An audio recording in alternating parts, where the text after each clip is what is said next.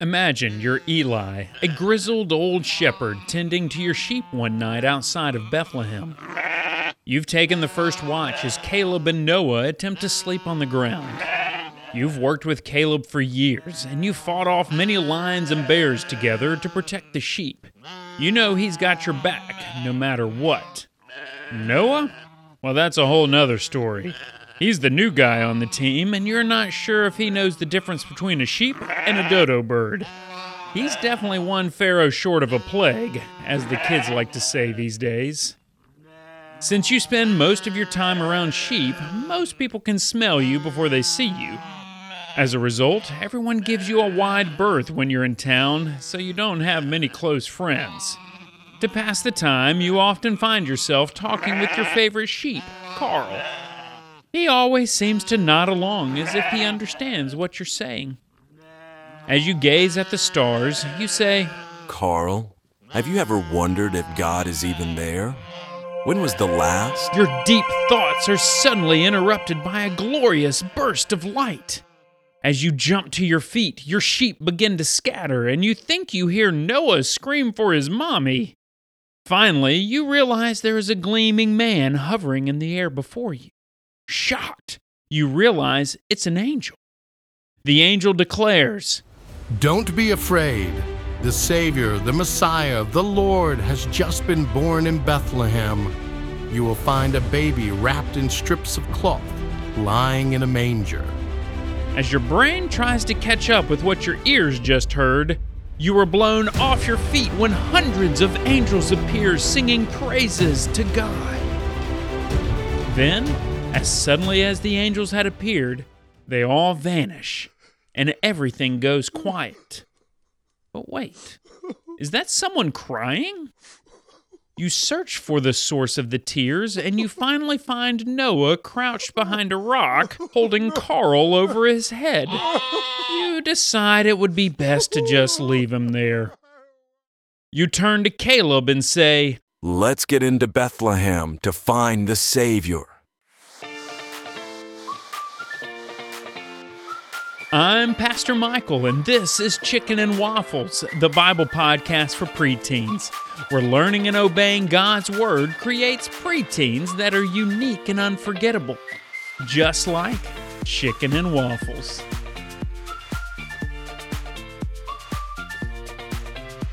Well, Merry Christmas, preteens. You know what? This is my favorite time of the year. I love all the lights, I love all the fun. In fact, I have so many great memories growing up as a kid with Christmas. And I remember in my family, we would always go out. We had some land outside of Memphis, and we would go and cut down our Christmas tree. We would scour the land looking for the best tree. And you know what? We always found a tree that would not fit in our living room, whether it was too tall or too wide. But you know what? Things look a lot smaller out there in the forest than they do in your living room. And so my dad would always have to cut off the top or somehow trim it to make it fit. And one year, I remember our cat, uh, his name was Tiger, he got all up in the tree and pulled it down. Have you ever had your pet do that before? Yeah, that was uh, that was kind of funny. And so we had to like tie it to the wall to make sure it didn't happen again. But you know what? I just love all the fun that comes with Christmas. And you might have been able to tell I had a little bit of fun writing our story for today's episode because I just love Christmas. Seriously, have you ever met a sheep named Carl? If you have, I need to know about it. Well, let's find out what happens next. Today we're in Luke chapter 2, and the shepherds had just heard from all the host of angels that Jesus had been born. So let's find out what happens next. So, Luke chapter 2, verses 16 through 20. They hurried to the village and found Mary and Joseph, and there was the baby lying in the manger. After seeing him, the shepherds told everyone what had happened and what the angel had said to them about this child. All who heard the shepherd's story were astounded, but Mary kept all these things in her heart and thought about them often. The shepherds went back to their flocks, glorifying and praising God for all they had heard and seen. It was just as the angel had told them. All right, so let's ask our two questions. And our first question is What does it mean? So, before the year that Jesus was born, God had been completely silent for 400 years uh, with his people. Now, you may not know this, but when you turn in your Bible from the book of Malachi to the book of Matthew, 400 years passes where nobody heard from God in any shape, form, or fashion. And people had begun to wonder was he ever going to honor his promise to send a Savior? Now, I don't know if you're anything like me, but I hate waiting. And you know when the hardest time of year it is to wait? It's right now, right? Christmas time. You know, my mom, when I was a kid, eh, she would often take the presents that were going to be from them and she would wrap them in advance and then put them under the tree before we got to Christmas. And so it would be like several weeks where I would have to walk through the living room and I'd be looking at these presents and I'd be like, oh, what's in the box? You know, I'd like shake it and, you know, do all the things, you know, find a stethoscope, see if it made any noise in there, you know, do whatever I could to figure it out. But I had to stare and just wait until I could find out what was in them. And it was torture. Do you feel the same when it comes to Christmas? Yeah, waiting is hard. But what I love about this passage and what I love about Christmas the most is that God announced the birth of Jesus to a raggedy bunch of shepherds.